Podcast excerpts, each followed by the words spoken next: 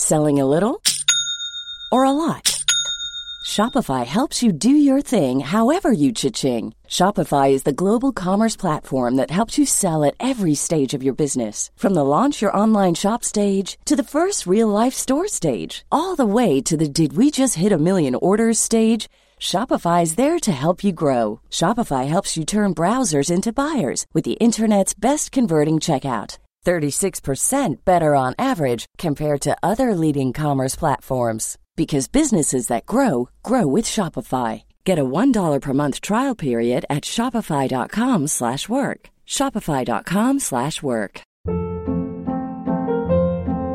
Hold up. What was that? Boring. No flavor. That was as bad as those leftovers you ate all week. Kiki Palmer here, and it's time to say hello to something fresh and guilt-free. Hello Fresh. Jazz up dinner with pecan-crusted chicken or garlic butter shrimp scampi. Now that's music to my mouth. Hello Fresh. Let's get this dinner party started. Discover all the delicious possibilities at hellofresh.com. Hiring for your small business? If you're not looking for professionals on LinkedIn, you're looking in the wrong place. That's like looking for your car keys in a fish tank. LinkedIn helps you hire professionals you can't find anywhere else, even those who aren't actively searching for a new job but might be open to the perfect role. In a given month, over 70% of LinkedIn users don't even visit other leading job sites. So start looking in the right place. With LinkedIn, you can hire professionals like a professional. Post your free job on linkedin.com slash achieve today.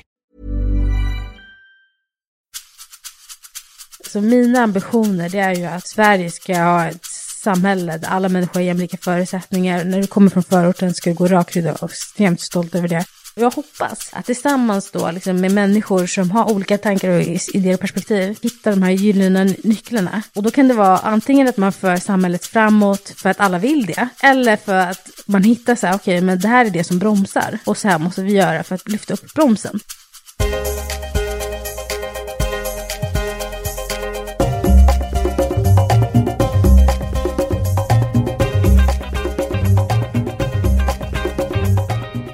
Hej och varmt välkomna till Karriärpodden och ett nytt avsnitt. Den här veckan gästas jag av Madeleine Opira som bland annat blivit utsedd till en av Sveriges framtida mäktigaste personer under kategorin alternativa opinionsbildare. Och flera gånger också blivit utsedd till årets uppstickare av tidningen Shortcut. Madeleine är grundare av tankesmedjan A Million Minds som arbetar för att nyansera bilden av miljonprogrammets förorter och för att frigöra den potential som finns där genom olika satsningar. Tankesmedjan vill skapa ett samhälle där individens förutsättningar inte är beroende av var den bor eller kommer ifrån. A Million Minds arbetar aktivt med att öka barn och ungdomars framtidstro, känslan av delaktighet och möjlighet att påverka. Madeleine är också författare av boken Generation Integration och medförfattare i antologierna Bildningsresan och också Inte en främling. Hon har en examen i juridik, Law with French Law and Language, från Leicester University. Men ehm, hörni, innan vi startar vill jag också påminna att vi nu har kickat igång Women for Leaders Network och har haft premiär förra veckan. Men mer om det efter intervjun. Nu kör vi!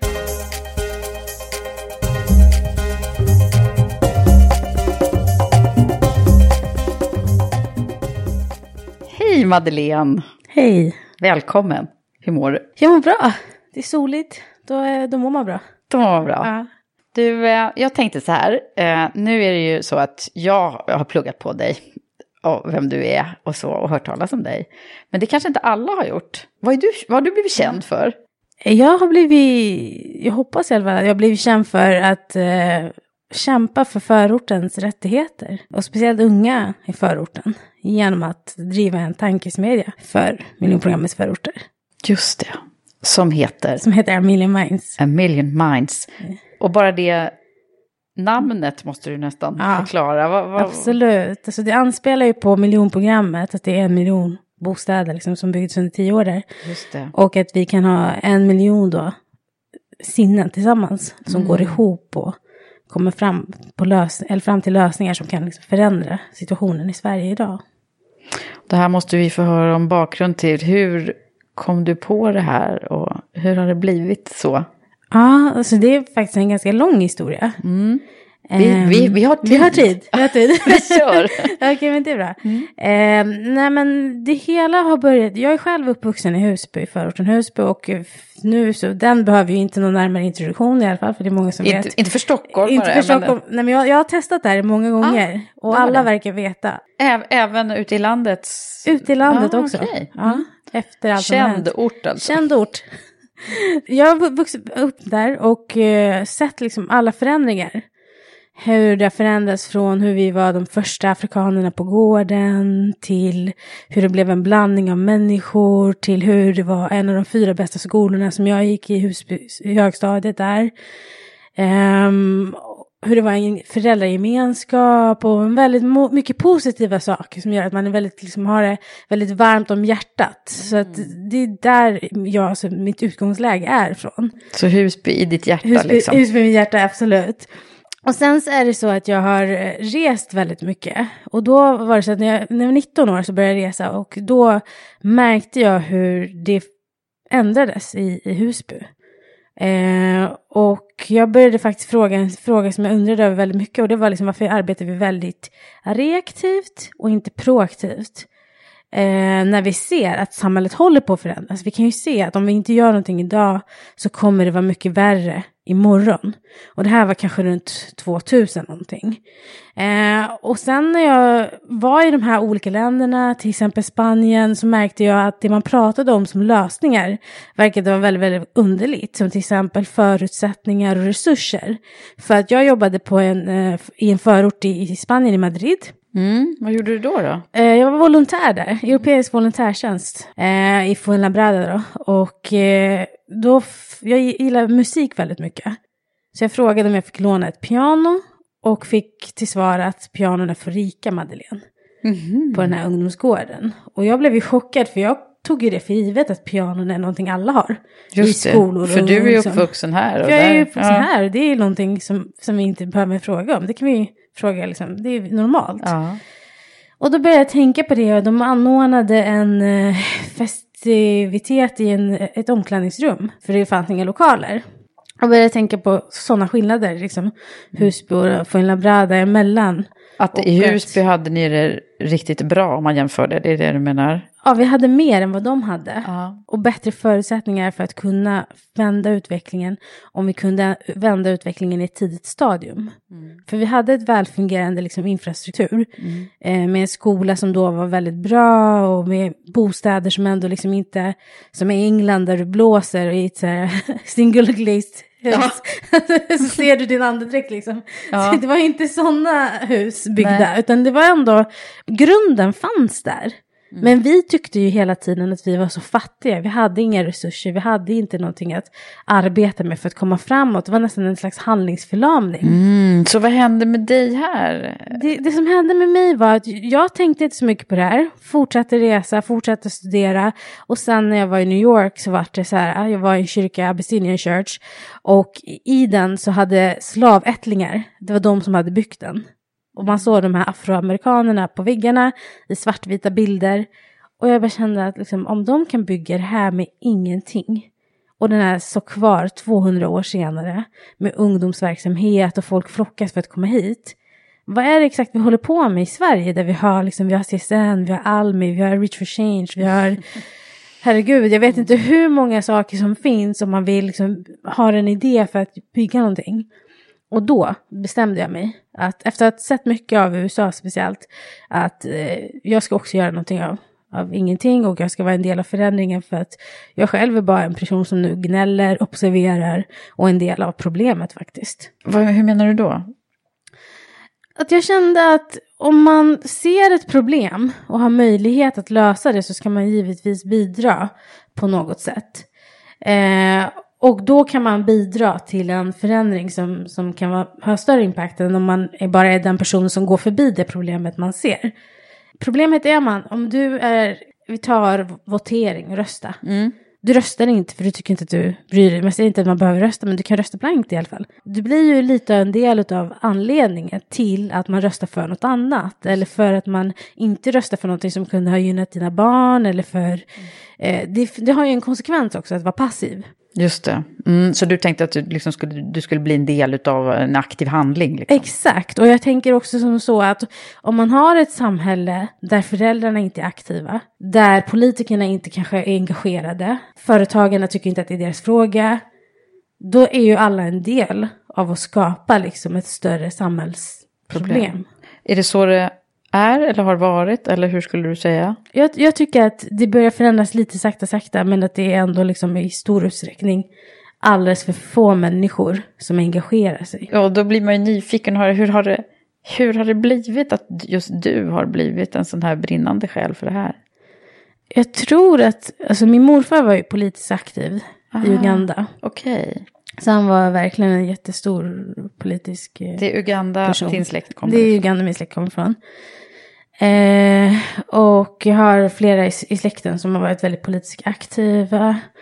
Både min mamma och min moster driver föreningar. Mm, och jag, jag tror att det är lite så här släktdrag. Ja. Men sen har jag alltid haft, liksom, sen jag var väldigt liten, eh, en vilja att, att skapa förändring. Jag pluggade juridik just för att jag ville arbeta med mänskliga rättigheter först och sådana saker. Så det har alltid funnits liksom en vilja att, att på något sätt bidra till någonting positivt. Mm. Du har pluggat ganska mycket. Mm. Ja, berätta, vad är det du har läst? Och utomlands är det rätt mycket va? Ja, precis. Mm. Jag eh, studerade en, en, kombinationsutbildning. Det var jättespeciellt att man kunde kombinera. Man kunde studera, på engelska heter det Law with French Law and Language. Så du fick det engelska, frans, förlåt, engelsk juridik, mm. fransk juridik och det franska språket. Mm. Eh, och jag hade ju tankar på att det var antingen i Bryssel eller i Haag eller någonstans i de här ah, centren. Europa, Europa precis. Eller, ja. Um, och då i min utbildning så kunde man också praktisera på Europaparlamentet och sådana här saker. Så då tänkte jag, men det här passar ju mig som handen i handsken. Gjorde det då? Nej. Nej, varför inte? Nej, men sen så hände det hände en massa saker när jag var i Frankrike som gjorde att jag, vi var i Strasbourg då under tredje året eh, och studerade. Och då började jag tänka mycket på livskvalitet. Alltså om man ska jobba kanske 12 timmar ibland, 14 timmar ibland och dedikerar sitt liv väldigt mycket åt en specifik fråga. Eh, är det här min fråga? Är juridik just min fråga? Eh, business, är det min fråga? Eh, EU är det min fråga, liksom sådana saker liksom. Och, och jag har en annan sida av mig som är väldigt så här, musikalisk och estetisk och kreativ och så. Mm. Och den sidan tog liksom över. Vadå, vad sjunger du eller spelar eller? Ja, jag sjunger och spelar och så här. Och typ, så det, då var jag inne i en fas där jag var mer inne på det estetiska mm. ett tag. Mm. Eh, sen hittade Tänkte jag du satsa tillbaka. på det på riktigt? Liksom, ja, eller? Eh, men jag tänker mycket på det där, liksom, så här, livet är bara kort och då ska man verkligen göra det man älskar och mm. brinner för och har passion för. Vad klok du är så liksom väldigt tidigt i, i livet. Annars pratar jag med många som, och jag själv, som är lite äldre som där, där har man kommit på det lite senare, liksom, gud, vad är, det man gör? vad är det jag egentligen tycker är roligt? Och, och kanske man ska göra det om det går då. Ja, tack. Uh, ja, det låter, låter bra. Det där får vi hoppas att många blir inspirerade av att höra. Grejen är väl det, det, det tycker jag att jag möter många, många som undrar, det är så här, men hur ska man hitta det här som man, för det är inte alltid alldeles lätt att liksom hitta sin grej. Alltså saken är ju den att när jag var 19 då upptäckte jag att jag följer bara ström, jag följer inte bara strömmen, men jag vet inte om jag, vad mina egna åsikter är. För jag är i gymnasiemiljön och då är man ju liksom i grupp hela tiden. Man är i gruppsammanhang och de säger majoriteten en sak så följer man oftast den biten. Eller så var det för mig i alla fall. Och anledningen till varför jag åkte på den här volontärresan det var just för att se så här, hur är jag mm. när jag är helt ensam i en helt annan för då åkte du utan några kompisar? Jag åkte utan eller? några kompisar och åkte helt själv och kunde ingen spanska. Och det var liksom, kunde ingen spanska kunde ingen spanska. Wow. det var väldigt roligt. Men, um, så, Hur gick det då? alltså jag var ju tyst en hel månad. För ja. jag tänkte så här, börjar jag prata engelska nu då är det kört. Då kommer alla prata engelska med mig så kommer jag lära mig zero och spanska. Ja. Mm. Uh, men sen så började jag lära mig språket och fick, tyckte att det var kul. Började se mönster i liksom, okej okay, men så här bygger man upp ett språk och lära känna människor och de här, den här ungdomsgruppen i min lilla kör som jag hade, de sjöng lite på engelska för det var det jag kunde då. Och det var väldigt lärorikt och man träffade liksom andra från hela Europa, så här, volontärer och bytte erfarenheter och bodde med någon italienare som hans mamma hade lagat mat liksom för två veckor och han hade tagit med sig det. så, så jag fick väldigt mycket så andra perspektiv också på familjens betydelse i olika länder och liksom aga. Ja, det. tycker vi är lika i Norge, Sverige, fin Frankrike och Spanien och Italien Mm. i den frågan. Eller är liksom vår verklighet i Sverige, är den så här jätte eh, självklar för oss, men Mm. kanske inte för alla. Och så, här. så, många, så det var en jättebra resa. Men det var också det som började liksom den här självinsikterna om vem jag är. Och Mm. sen måste man ju, sen har jag, det kommer jag man jobba med hela livet. Eh, men jag tror att jag, jag fick lite insikter där. Och sen Mm. har det fortsatt.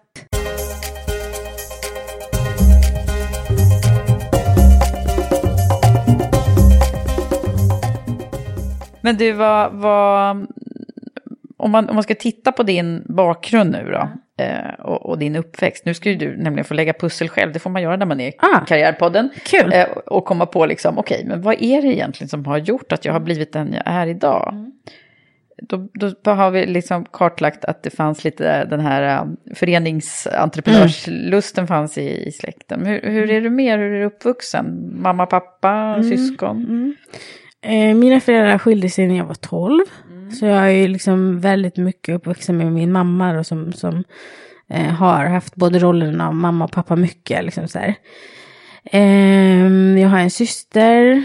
Ehm, vi är en ganska så här, stark familj när det gäller att liksom man, man, man tycker att familjen är viktig. När det gäller mostrar och morbröder och man försöker hjälpa varandra. Och det är liksom en, eh, en kultur där man, man känner att man är som en familj. Även om du är släkting på väldigt långt avstånd så är du typ en kusin. Om du förstår vad jag menar. Ja, Så det är- okej, det är man blir liksom miljö. lite tajta om man är Man- släkt. Liksom, ja, precis. Mm. Och sen så värderingsmässigt så tror jag liksom att det som är viktigt där, i min uppväxt är liksom inte saker så, utan det är, det är kvalitetstid med familjen.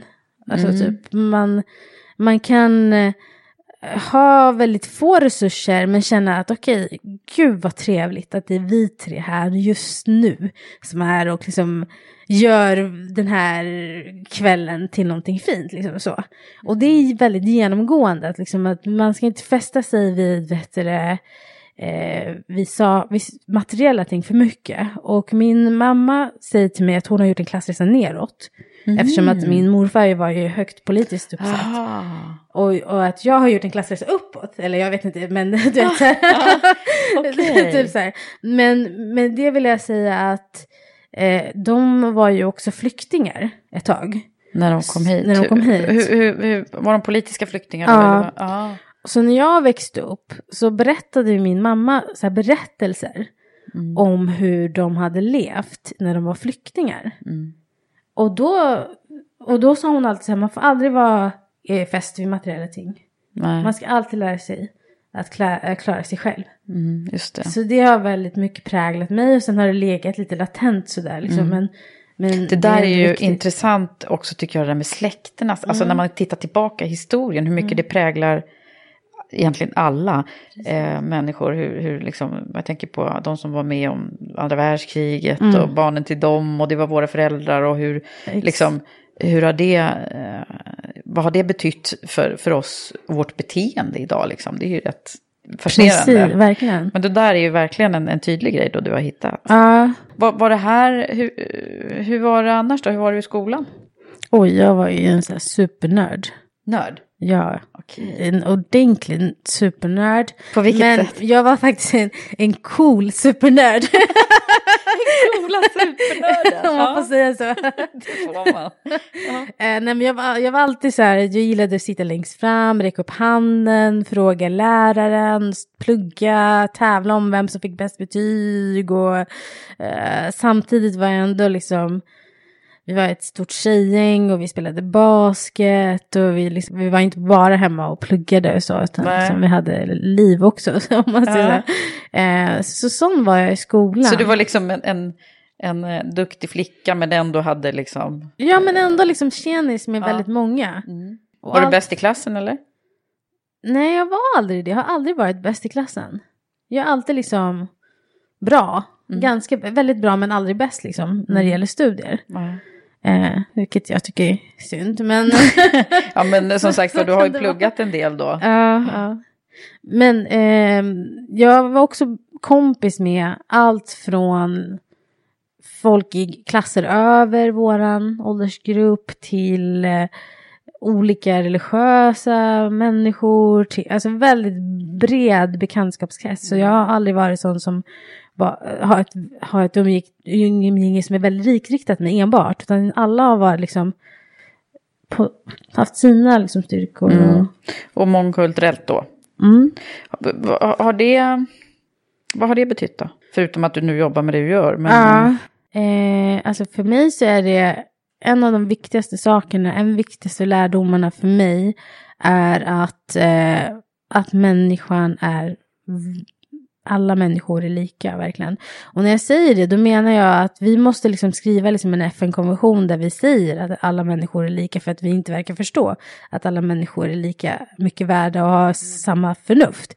Men när du växer upp i en miljö där alla verkligen har sina sätt att se på saker, har sina sätt att grilla liksom, om det är fasan eller eh, duva eller kyckling eller om du förstår vad jag menar. Eller liksom, eh, alla har någon högtid men det är en högtid. Alla har ett sätt att tala men det är ett språk. Eh, alla människor gör samma saker men på sitt sätt Mm.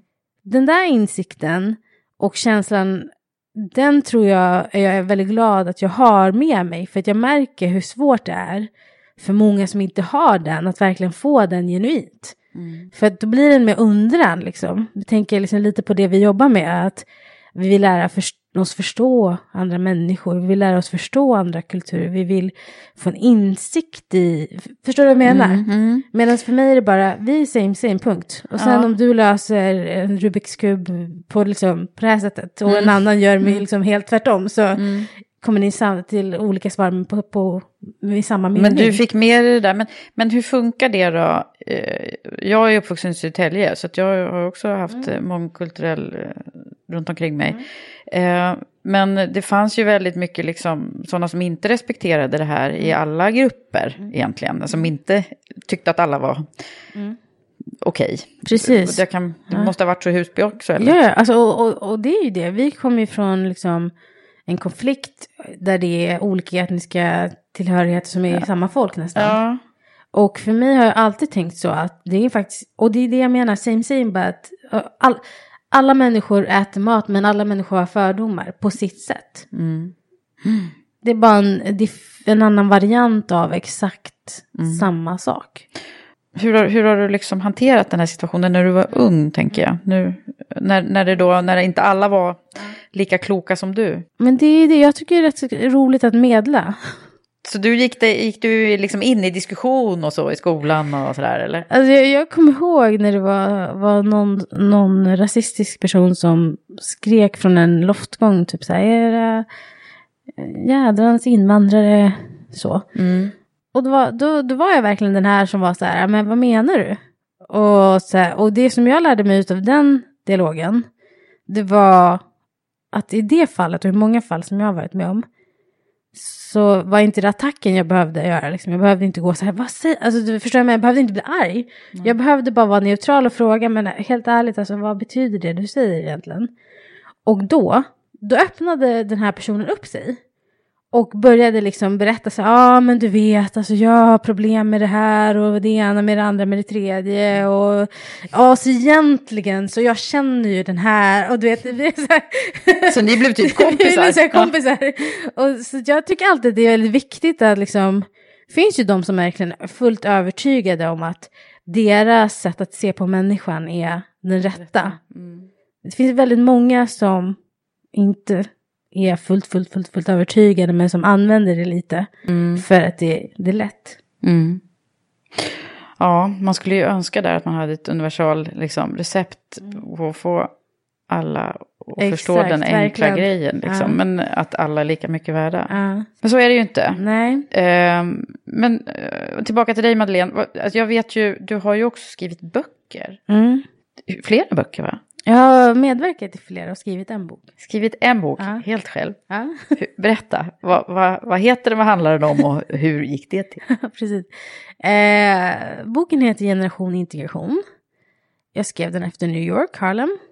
För att jag tänkte så här, jag, jag, jag, jag faktiskt, alltså typ när jag kom tillbaka så var jag verkligen så här typiskt vad man pratade om i tidningarna. Typ invandrare, kvinna, afrikan, högutbildad, överkvalificerad, arbetslös, allting det där liksom. Och jag tänkte, då tänkte jag bara så här, då hade jag Harlem i, i liksom, bakhuvudet. Och så tänkte jag så här, men vad har jag då? Alltså, vad kan jag göra? Ska jag sitta och vänta på eh, att jag har tur? Eller liksom så här, liksom, det kan jag inte göra.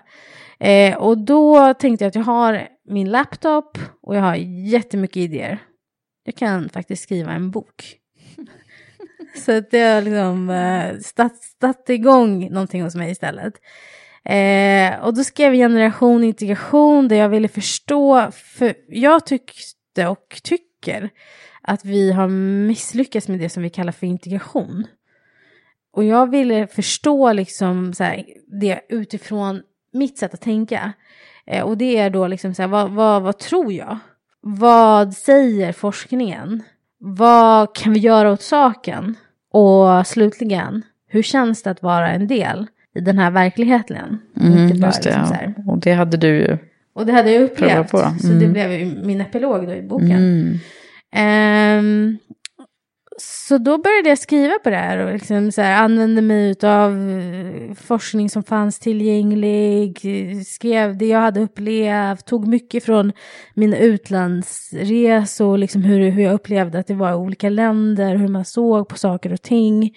Ehm, och sen på ett självutgivningsbolag så, så, så tryckte vi ut den här boken. Jaha, så Eh. det var ingen, ingen stort förlag? Som... Nej, det var inget stort förlag, utan det var, det var, nej, det var ett sj- självutgivningsbolag. Mm. Eh, men det som hände var att den boken gav mig liksom väldigt mycket möjligheter att få vara med och prata på olika platser om de här frågorna. Mm. För du blev inbjuden Jag då? blev inbjuden då. Så innan så, Var det då du blev eh, årets uppstickare och så? Eller var det? faktiskt så tror jag att Generation Integration var första årets uppstickare när jag Ja. fick den. Så det, just Ja. det, det var ju i, i tidningen Shortcut. Shortcut, ja. Eh, ah, okej. Exakt. Och sen så har du blivit utsedd till en av Sveriges mäkt, framtida mäktigaste personer 2015. Det var förra året det. Ja. Eh, under kategorin alternativa opinionsbildare. Ja, Häftigt. ja det, det, det är coolt. Hur känns det? en, av, en av de mäktigaste. Ja, ja det, är, mm, nej, men det är kul att de uppmärksammar vårt arbete. Liksom, Att de tycker att vårt arbete har en påverkan. Och det är tankesmedjan då, Ja. Minimize. Precis. Och, och nu, måste vi, nu hoppar jag lite här, men eh, jag känner att jag måste få grepp om vad, vad, vad gör du där, eller ni där? Vi är väldigt mycket, på engelska heter det ju think tank. Mm. Tankesmedja. Och eh, vi är mycket en do tank. Liksom att vi, vi tänker länge och noggrant på hur kan vi göra impact i verkligheten. Så försöker vi hitta lösningar till det. Med tanke på att vi är väldigt små, så om vi vill påverka på något sätt försöker vi kanske skriva en artikel eller medverka i en kampanj eller köra en kampanj själva, själva som ändå påverkar diskursen på något sätt eller påverkar att man ställer nya frågor på något sätt. Liksom.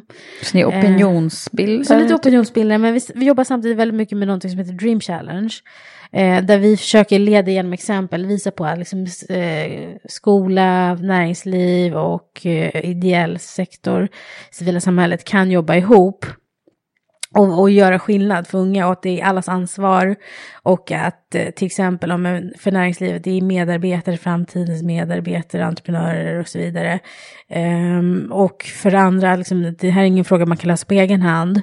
Och för det tredje, politiken är bra men den är väldigt långsam. Vi har inte tid att vänta. Så att vi måste hitta nya konstellationer för att föra samhällsutvecklingen vidare i rätt riktning.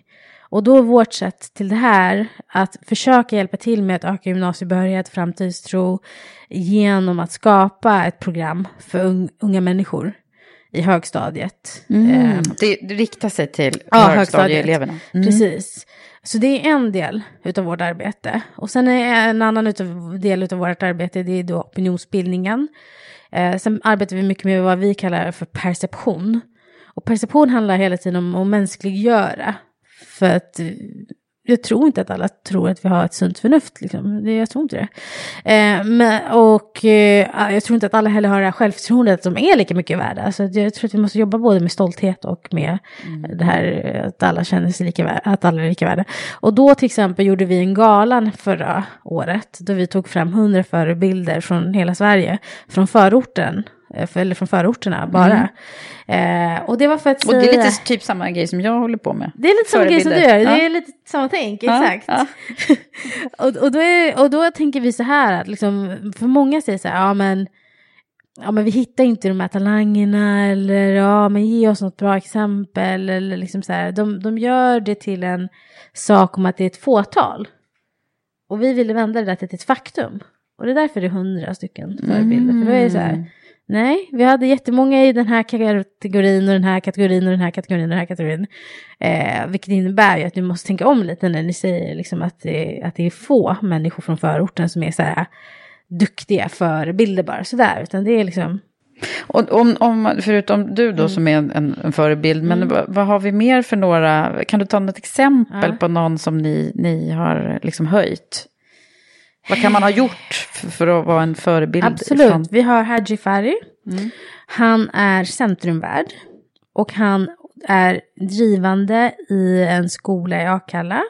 Som är föräldrar baserad, föräldraledd kan man säga. Inte att föräldrarna leder skolan, men de, har liksom, de, de äger skolan. Ja. Och eh, den skolan har gått från att ha undermålig gymnasiebehörighet till att prestera extremt bra. Så typ, jag tror de har 80 procent nu Okej. gymnasiebehörighet, Ja. vilket är jättehögt eller, eller högre.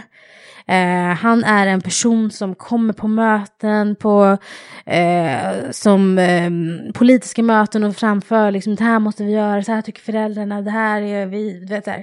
Och han är kanske i alla fall 70 år eller mer från Somalia. Och eh, han är en förebild för oss. Och det vill jag säga att vi, det är inte så här elitistiskt, men där, vi hade ju Said El, Ismail Sadeh. Han är vd för och grundare för Serendipity. Kom som flykting, bodde i förorten, omsätter över miljarden. Um, är en förebild för jättemånga unga entreprenörer, särskilt i förorten. Ehm, vi hade sportprofiler, Martin Mutumba, Henok Goitom. Eh, vi hade inom kategorin musik, Berang Miri, Shari, nej Shari var inte förra året, men, men eh, är en bra sångerska Så i det alla fall. kommer, kommer uh, år Vi efter år hoppas det på här? att det kommer, kommer komma fler år. Är det Eh, företag som står bakom och stöttar det här eller är det? I det samarbetet så samarbetade vi med Carnegie Fastigheter. Eh, och eh, jag vill också bara säga att, att vi hade entreprenörer, vi hade eh, folk som jobbar inom kultursektorn eh, och några fler kategorier. Så, så det var en väldigt bredd och väldigt så folk som gör jättemycket bra saker. Jag vill bara säga en sista grej om det också. och, det var, och det var liksom att vi hade en tjej som blev nominerad av hennes mamma. För att hon eh, pluggade två utbildningar, juridik och statsvetenskap tror jag det var. Och eh, samtidigt jobbade extra på ett, en advokatbyrå, samtidigt arbetade med unga människor i förorten. Eh, hon har blivit jätteuppmärksammad. Inte av oss, utan av andra, Andra? efteråt. Ja, just det. Så det är jättekul. Ja, men det är härligt om man kan lyfta andra, eller hur? Ja. Ja, det, det tycker jag med.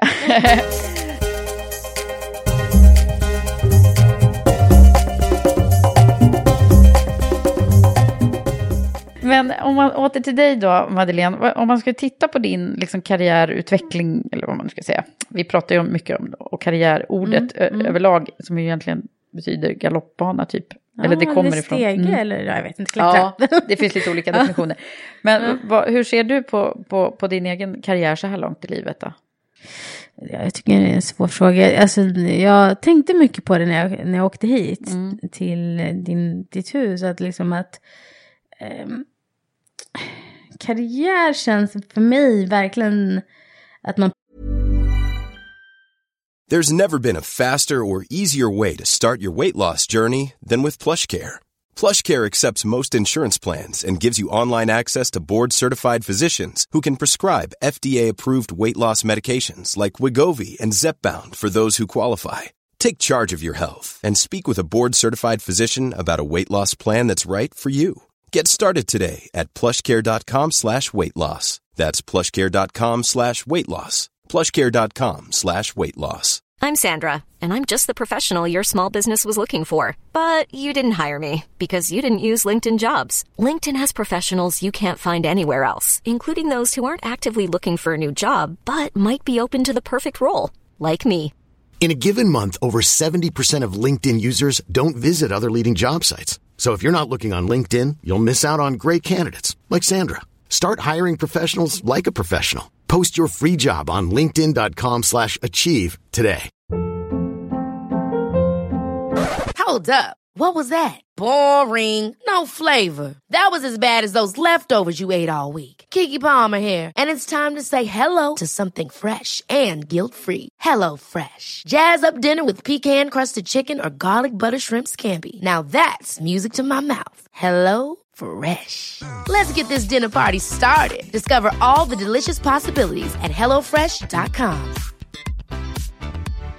Hey Dave, Yeah, Randy. since we founded Bombus, we've always said our socks, underwear, and t shirts are super soft. Any new ideas? Maybe sublimely soft. Or disgustingly cozy? Wait, what? I got it. Bombus. Absurdly comfortable essentials for yourself And for those facing homelessness. because one purchased equals one donated. Wow, did we just write an ad? Yes. Bombas. Big comfort for everyone. Go to bombas.com slash ACAST and use code ACAST for 20% off your first purchase. Hey, it's Ryan Reynolds, and I'm here with Keith, co star of my upcoming film, If, only in theaters, May 17th. Do you want to tell people the big news?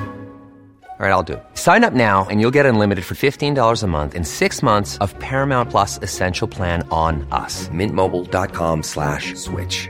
Upfront payment of $45 equivalent to $15 per month. Unlimited over 40 gigabytes per month. Face lower speeds. Videos at 480p. Active Mint customers by 531.24 get six months of Paramount Plus Essential Plan. Auto renews after six months. Offer ends May 31st, 2024. Separate Paramount Plus registration required. Terms and conditions apply if rated PG.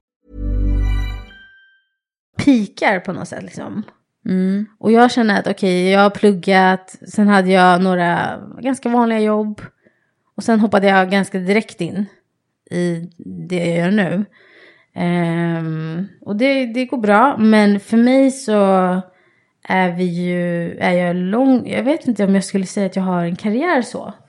Och det är mer bara för att mina egna tankar om liksom Ja, vad jag vill hur, hur, vad- hur du åstadkomma. ser på karriär Ja. handlar det ju om då. Ja, Alla har ju en precis. karriär, det är bara att den ser olika ut. Ja men precis. Nej men jag, jag tycker ändå att liksom det finns så mycket att lära sig. Så det finns så himla mycket att göra. Och eh, jag är väl på steg två. Av hur många då? Tio. ja. ja, men du har börjat din Jag resa. börjar min resa. Ja. Hur ser andra runt omkring dig då, dina vänner och familj och sådär? Vad, vad säger dig, de om alla dina priser och Mm. skriver bok och... Ja, chef nu nej och- men det, det, det är roligt. Folk tycker att det är kul. Eh, de tycker att det går bra. Jag, eh, när jag kom från England så, som jag sa, jag hade, det var ju svårt för mig att hitta jobb och så här. Så ett jobb som jag hade var som, tel, inte telefonförsäljare utan säljare i butik. Och en vän till mig sa så här till mig häromdagen, eller för några veckor sedan sådär. Ja, Madde, det är så kul att det går bra för dig. Jag bara, tack. Eller vad menar du liksom? Så han bara, ja, men vi var ju lite oroliga för dig ett tag där. Jag bara, okej, vad, vad menar du med det? Hon bara, ja, men alltså, säljare i butik för dig, det kändes inte alls rätt. Det var inte rätt. Det var inte rätt. Så, så jag tror ändå liksom att eh, folks uppfattning är att eh, folk kanske tycker att jag är så här på rätt plats och utvecklas och så här. Och det gör jag. Det här har varit den absolut bästa skolan man kan gå. Eh, men jag tycker ändå liksom att från mitt perspektiv, så mina ambitioner det är ju att Sverige ska ha ett samhälle där alla människor har jämlika förutsättningar. När du kommer från förorten ska du gå rakryggad och extremt stolt över det. Vi är inte där så jag känner att jag är på steg Du kan två. fortsätta Vi kan kämpa. fortsätta. Ja, det gäller ju även jämställdhet kan jag säga, när det gäller kvinnor. Eh, men, men du, eh, om man, om man skulle kika på de här stunderna när du hittills i livet har haft, eh, vad ska man säga, motgångar som kan ha blivit lärdomar. Har du haft några sådana? Ja, jag tycker hela processen är liksom... Alltså det är ju motigt. Eh, det är motigt för att en lärdom för mig är att till exempel vi försöker få till exempel näringslivet att inse att de ska vara våra samarbetspartners och förklara värdet av vad de gör i det samarbetet. Men vi har ju bara mjuka värden att erbjuda i en jätte liksom, kapitalistisk värld. Det är svårt. Förstår du vad jag menar? Liksom att, och att prata om, ja men om fem år så kommer ni ha de här unga människorna, de kommer vara en del, alltså de har fem år. Det är ju hur länge som helst, alltså det, liksom, det går inte i den logiken vi verkar i.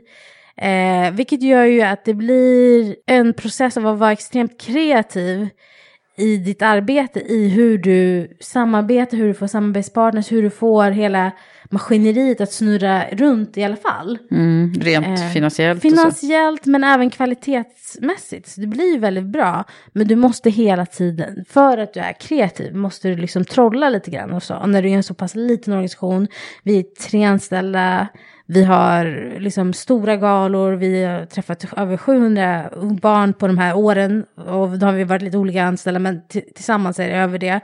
Eh, vi, vi behöver hela tiden tänka, tänka nytt om du förstår vad jag menar.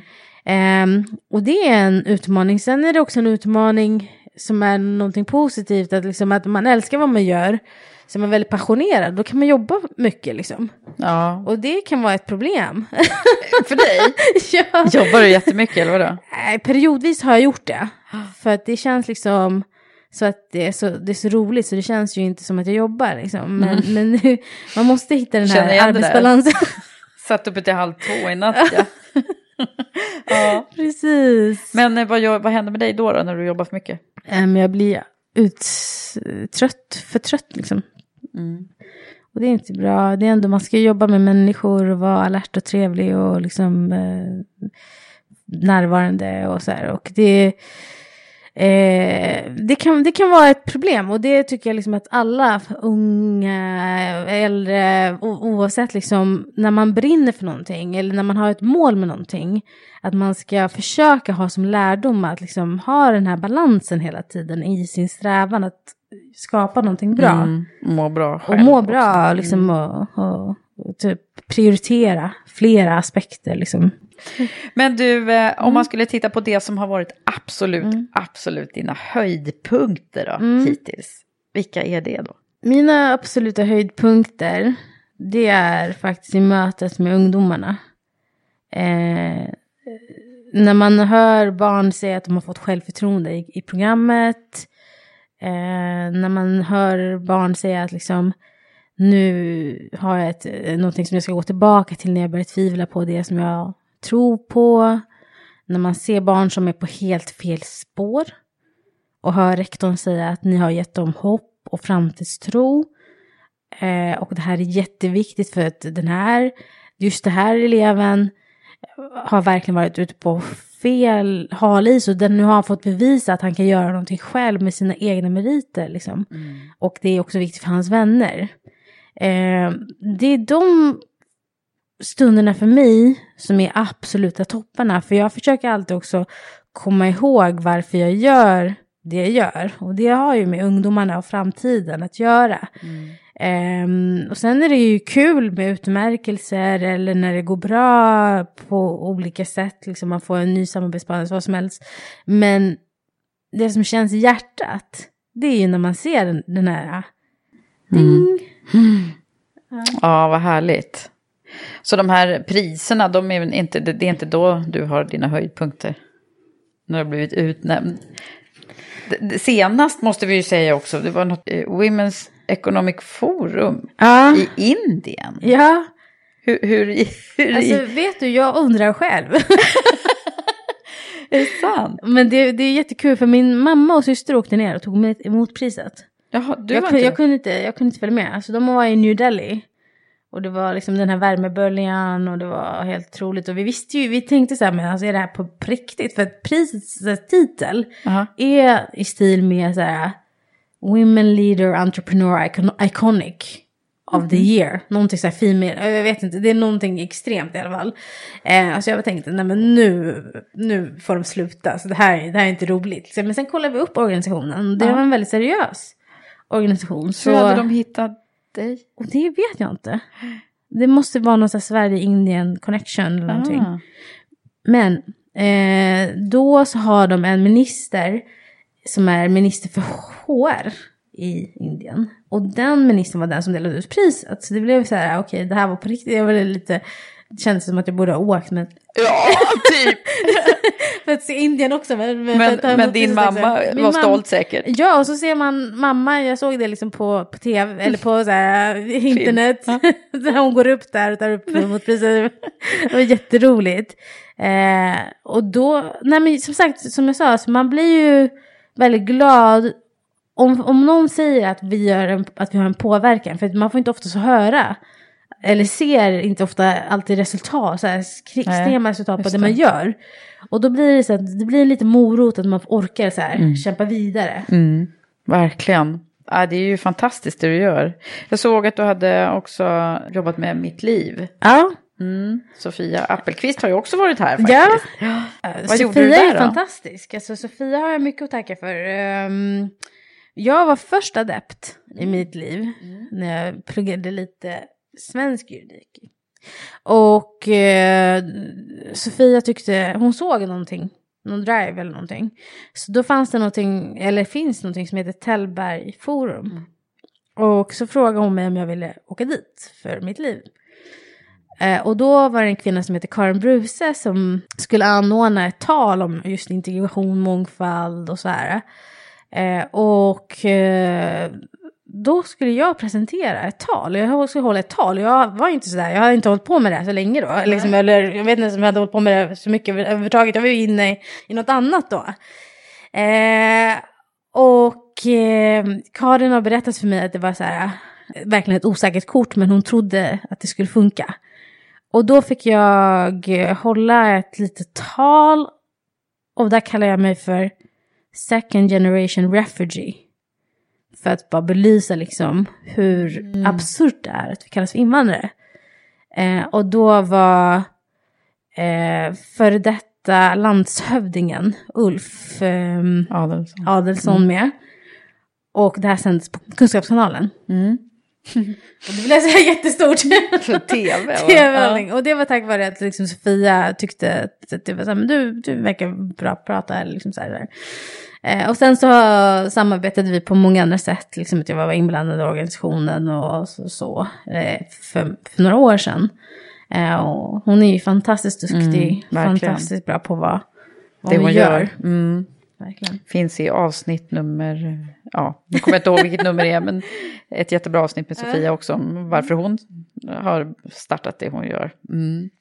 Men eh, vad spännande det är att, att försöka förstå sig på liksom hur, hur du funkar och så här. Och jag blir ju också nyfiken på hur dina framtidsvisioner ser ut. Men om, om du lyckas förändra det här med hjälp av det du håller på med nu, eller har du större planer eller?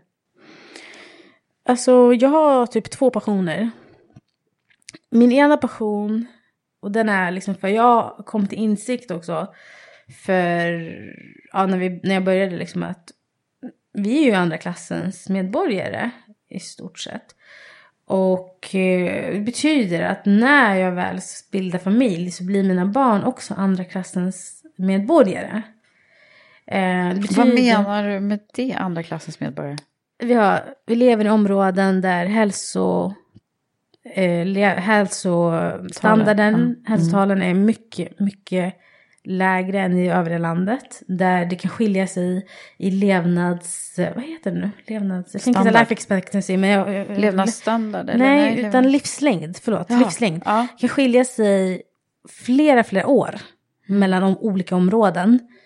Ehm, vi lever i områden där gymnasiebehörigheten kan vara liksom i vissa områden runt 30 någonting procent och i andra områden så är det 100 procent. Och våra områden är de, de områdena med liksom de här låga siffrorna, eller höga när det gäller ohä- ohälsotalen. Förlåt.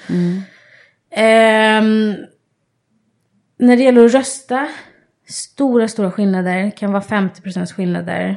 Så här, lägsta i landet är Med, våra med områden. Mm.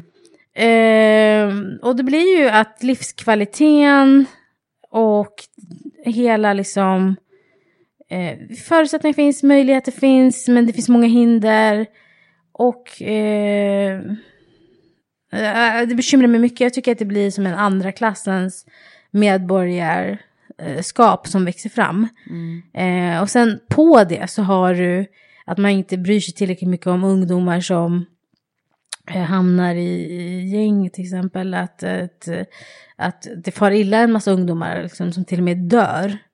Och att det blir så att jag har hört från flera ungdomar, liksom, ja men, ja men vi kände ju den och den och man börjar ju tänka så här, vem är nästa? Och liksom det blir väldigt, väldigt, det är svårt att förklara, men att det blir, och sen blir det norm. En av våra sommarjobbare skrev att eh, hon hörde något skott eller någonting och eh, så stängde hon bara fönstret och så fortsatte hon plugga eller något liknande.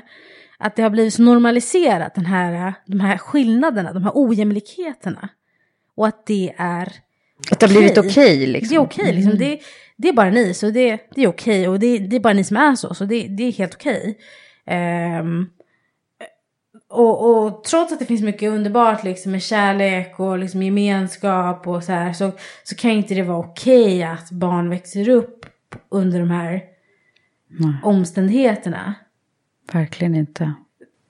Så detta är din passion? Och det är min passion att förändra det. Mm. Alltså att, liksom, att vara med och visa på eh, att, det, att det inte ska vara så. Liksom. Och få skapa, liksom, så här, identifiera så här. Man kan se det också, det finns den mänskliga aspekten men också pro- problemlösaraspekten. Att för mig är det så intressant att kolla på. Vad är det vi gör?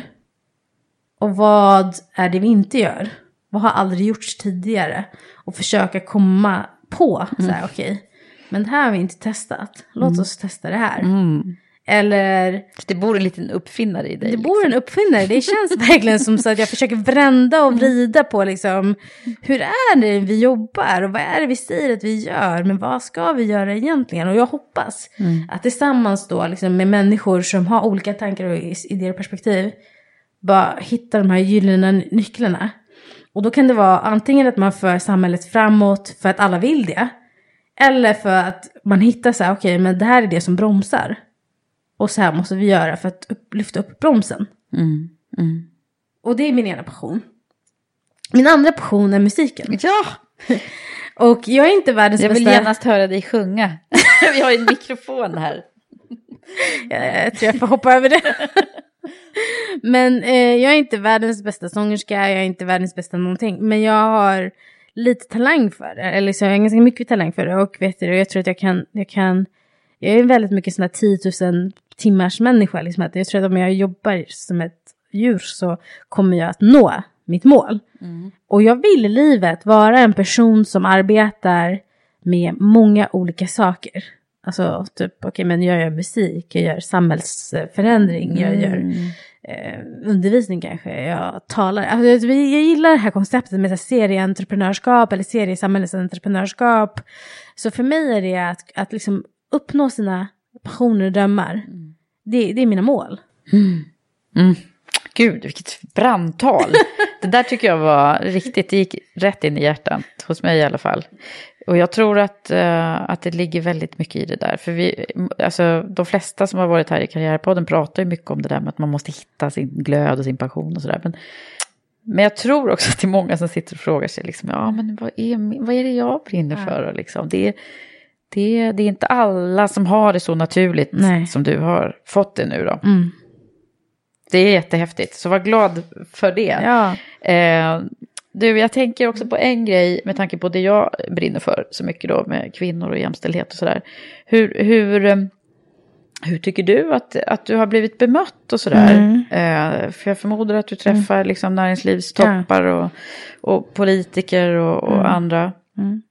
Jag tycker att det här är en väldigt intressant fråga för att jag tycker ju att alltså det kan vara allt från att man blir bemött så här, så här som väldigt oviktig för att du är i ett sammanhang där kanske viktiga människor ska nätverka och så, så säger du vad du gör och så är inte det på listan liksom.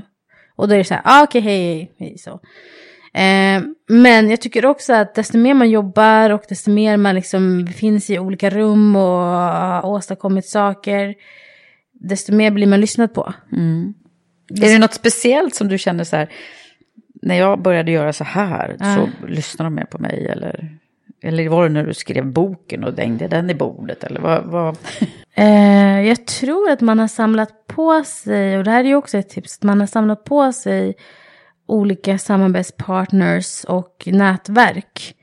Eh, som gör att när, när, när du presenterar dig själv, eller om du får frågan så här, vilka samarbetar du med, eller liksom kan du berätta lite mer och mer, då blir det på en gång så här, okej okej men ni gör det med den och den och den här, eller de här och de här och de här backar er.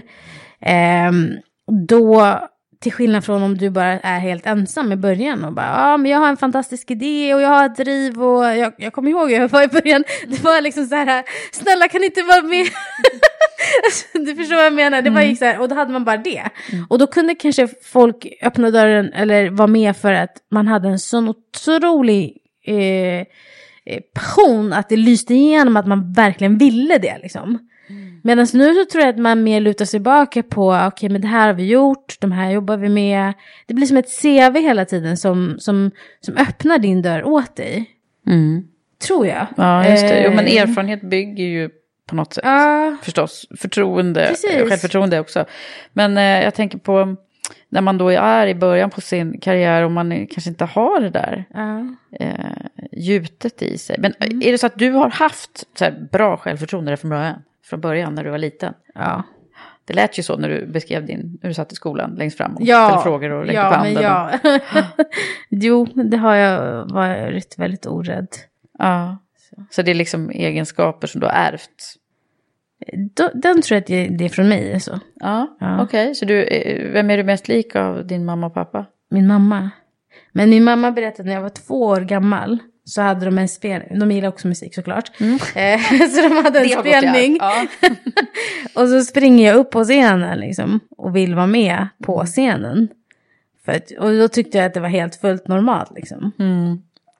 Och, så har det alltid varit liksom att jag har alltid så här, gillat att jag har inte haft något problem med den bilden, eller Nej. med den biten. Men om man har det skulle jag nog säga att man ska omge sig med ett bra team. Så att man har en person i teamet som är den som är den som är framåt. För man behöver ju inte, all- alla behöver ju inte vara liksom den som är nätverkaren. Eh, om man ska bygga en organisation tänker jag på liksom.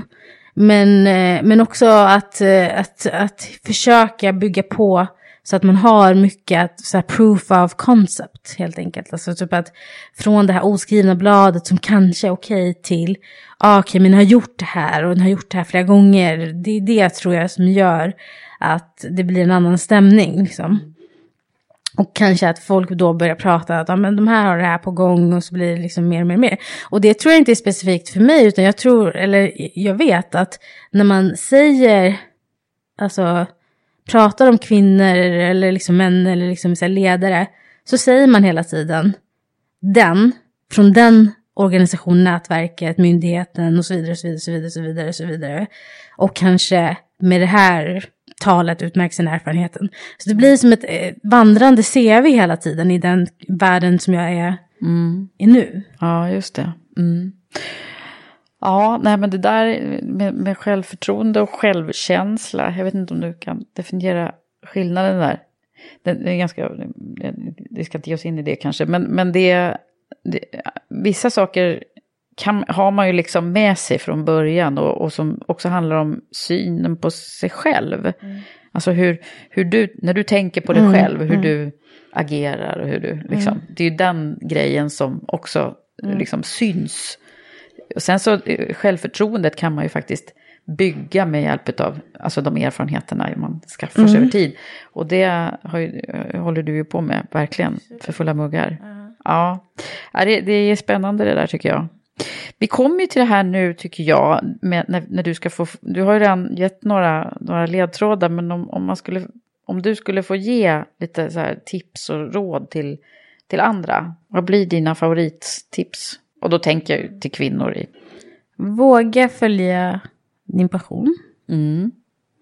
Det är många som är så här, ja men trygghet, trygghet, trygghet, trygghet. Men eh, vad är trygghet för någonting?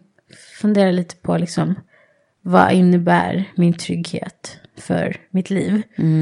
Ehm, vad innebär det om jag skulle misslyckas? Vad innebär det om jag skulle lyckas? Vad kan jag göra ifall att något av det händer? Eh, vad är det värsta som kan hända och, och så vidare. Eh, och hur ser förutsättningen ut för att jag skulle kunna testa det? Det jag vill.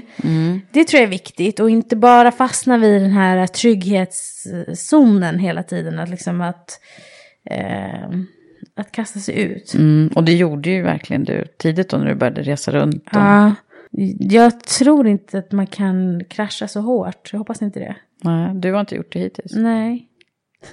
Nej. Men, men jag hoppas inte, alltså vad jag menar med det är, vi säger att man bygger upp någonting och så misslyckas man. Ja, då var det en erfarenhet rikare. Mm. Liksom. Mm. Eh, sen tror jag väldigt mycket på, nu om du går för din passion då kommer du ju liksom tänka, leva, sova hela tiden den passionen. Och då vill jag återgå till det här med att ha liksom en work-life balance. För att vi är byggda på ett sätt där vi liksom inte kan gå och vara uppe i något moln hela, hela, hela, hela, hela tiden. Det är inte bra. Liksom, så att redan från början vara fokuserad men vara så här, äh, tänk ändå liksom att okej, jag måste ha olika aspekter av mitt liv som ska liksom bära upp mitt liv. Och min passion är en del utav det. Min passion är inte allt i mitt liv. Liksom. Ja, just det. Åh, det där var också talande till mig just nu. Jag som jobbar hela nätterna med, med det jag håller på med. Ja, tack. tack Madeleine. Mm. Ehm, och sen teamet, att så här, teama upp sig med bra folk. Ehm, ha mentorer. Mm. Det har du Det haft tror jag. eller? Jag tycker det. Alltså, det är massa med, massa med starka, både kvinnliga och manliga människor, ledare som har liksom, som hjälpt mig. Och så här, kanske gett mig en bok. Peter Örn gav mig en bok, ledare, stod det på den. Ehm, och andra som har liksom tagit in mig och bara, okej men du måste träffa den, den. Du måste göra så och så, vi ska göra så och så. Som har öppnat dörrar Som har och så. öppnat dörrar och som har försökt lära en lite liksom och så här hinta lite om vad man ska göra och tänka och så. Ehm, och det är ju ovärderligt. Det är verkligen ovärderligt. Och jag, jag försöker alltid liksom att ehm, knyta mig an bra folk. Och där går jag personligen på känsla mycket. Liksom att känns det bra i magen då, då tror jag att vi kan samarbeta. Ehm, och sen så blir ju det också liksom om du är helt själv så kanske ingen vet vem du är. Men om, om, du, om någon annan går god för att du är bra. Då kan du komma lite längre, lite snabbare. Så det, det, det är bra, det är viktigt. Eh, så nätverk såklart. Team. ehm, Det tycker jag är extra bra med tanke på att jag håller på att bygga nätverk just nu. ja, Women for Leaders Precis. smyger vi in här, lite reklam till. Mm. ja. Eh, nej men jag har nog inte så mycket, ha kul. Om det inte är kul så är det faktiskt inte värt det. Liksom, ha kul. Gör ditt jobb roligt liksom. Omge dig med människor som du mår bra av.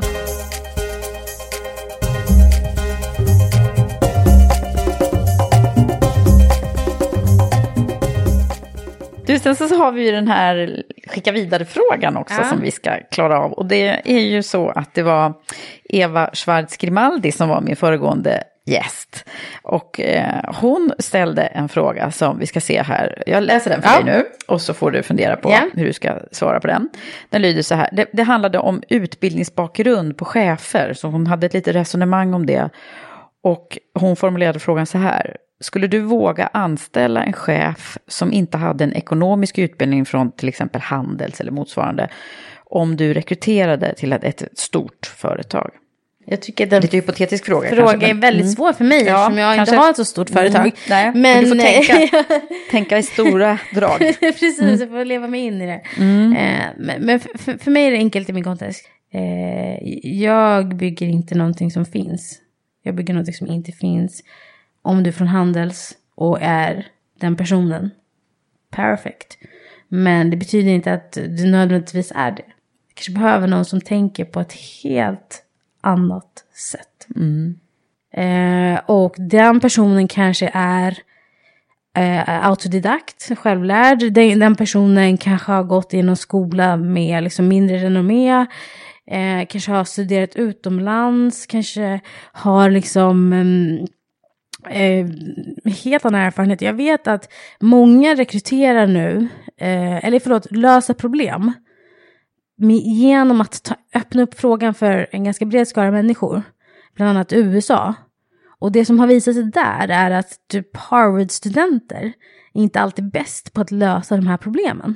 Vilket är ett problem, för då blir det så här, ska vi anställa från Harvard eller ska vi, eller, och då blir det ännu ett problem för det blir så här, är nej nu är konkurrerar de mot Ja. oss. Mm. Förstår du vad jag menar? Det blir massa problem för att det, det finns mer. Mm. Eh, och jag är ju bara intresserad av resultat och då är inte jag så intresserad av det formalia. Att det ska vara så här, ja ah, men nu har vi kört på det här gamla spåret och det är jättebra och vi fungerar jättebra. Utan jag är ju väldigt mycket så här, eh, Roosevelts eh, citat så här, don't be afraid to, to give up the good, to go for the great. Mm, just det. Och då tänker jag liksom att eh, om, beror på vad man ska prestera, alltså om, om, om vi ska öka prestationen så, så kanske det sker med handelspersoner. Jag säger inte att det inte är bra liksom, att komma från handels. Liksom. Men det vet man inte om det kommer liksom någon från jag vet inte, Bangladesh eller liksom vad, vad, vad som helst. Alltså från, från någon liten skola från, som har liksom grubblat på den här frågan jättemycket. För de har ledarskapserfarenheter och så vidare. Den personen kanske kan tillföra mer eller kan tillföra mer värdefulla kompetenser eh, i det här fallet. Så jag tror inte man ska ha som en formula. Mm. Det tror jag inte. Och jag tror till och med att ha en formula, det är ett recept för att vara typ ett företag som är stort men inte kanske om hundra år eller liksom så. Ja. Om man är för, för, liksom, fyrkantig. fyrkantig. Mm, klokt. Bra. Där fick Eva svar på den. Och så ska ju du få ställa en, en egen skicka vidare-fråga som du inte då vet till vem du ställer den. Det gjorde inte hon heller. Eh, så det, vad är du nyfiken på att höra ifrån? En, det enda du vet är att en, en till framgångsrik kvinnlig ledare eller entreprenör. Alltså jag vill ju veta, på vilket sätt skulle du lösa ett nytt problem som aldrig för... Alltså det finns inga facit liksom. Vi säger att du säljer produkter. Det Mm. finns ju liksom, man vet ju hur man... Det finns ett sätt att göra det och det går att göra på olika, med olika, hundra olika sätt. liksom. Mm. Men om du ska, i min värld, hålla på med samhällsförändring, hur gör du om du ska förändra eh, kanske människans psyke eller någonting väldigt nytt som aldrig förr har gjort? Vad har du för team? Vad har du för tankar?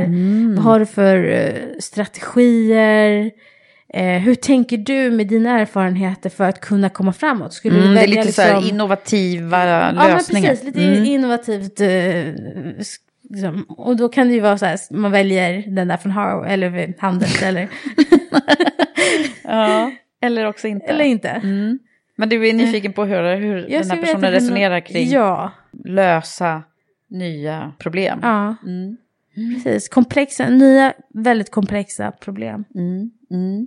Just det, och det är ju många som har det här på sin agenda i, idag såklart. Eller Exakt. kanske alltid, men jag tänker på många som brottas Ja. med eh, digitala eh, transformationer och annat som, som vi står inför. Ha, vad spännande! Madeleine, att veta vad... Och få, jag är nyfiken på att höra förstås vad som kommer att hända och hur- vad du kommer att jobba vidare med i framtiden. Men det har varit jättehärligt att ha dig här idag. Verkligen, tack för att jag fick komma. Ja, tack så jättemycket för att du var här.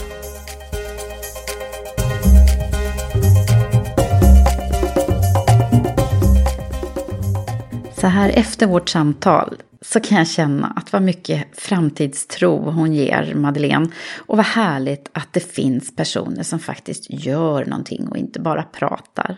För mig känns hon också så ödmjuk, klok och driven med en härlig humor. Tack Madeleine, jag önskar dig så mycket lycka till framöver. Nu kan jag också berätta att vi har haft invigning av Women for Leaders Network i veckan. Det kom över hundra häftiga kvinnor och vi hade en så härlig kväll. Dels med programförklaring förstås, men även inspiration ifrån Johanna Frelin som är vd på Tengbom, som var våran värd den här första gången.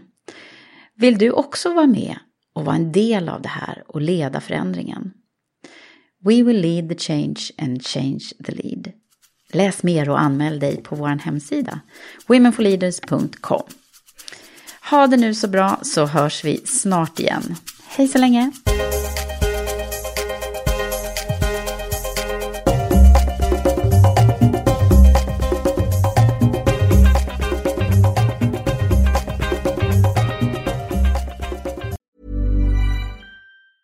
Ever catch yourself eating the same flavorless dinner three days in a row?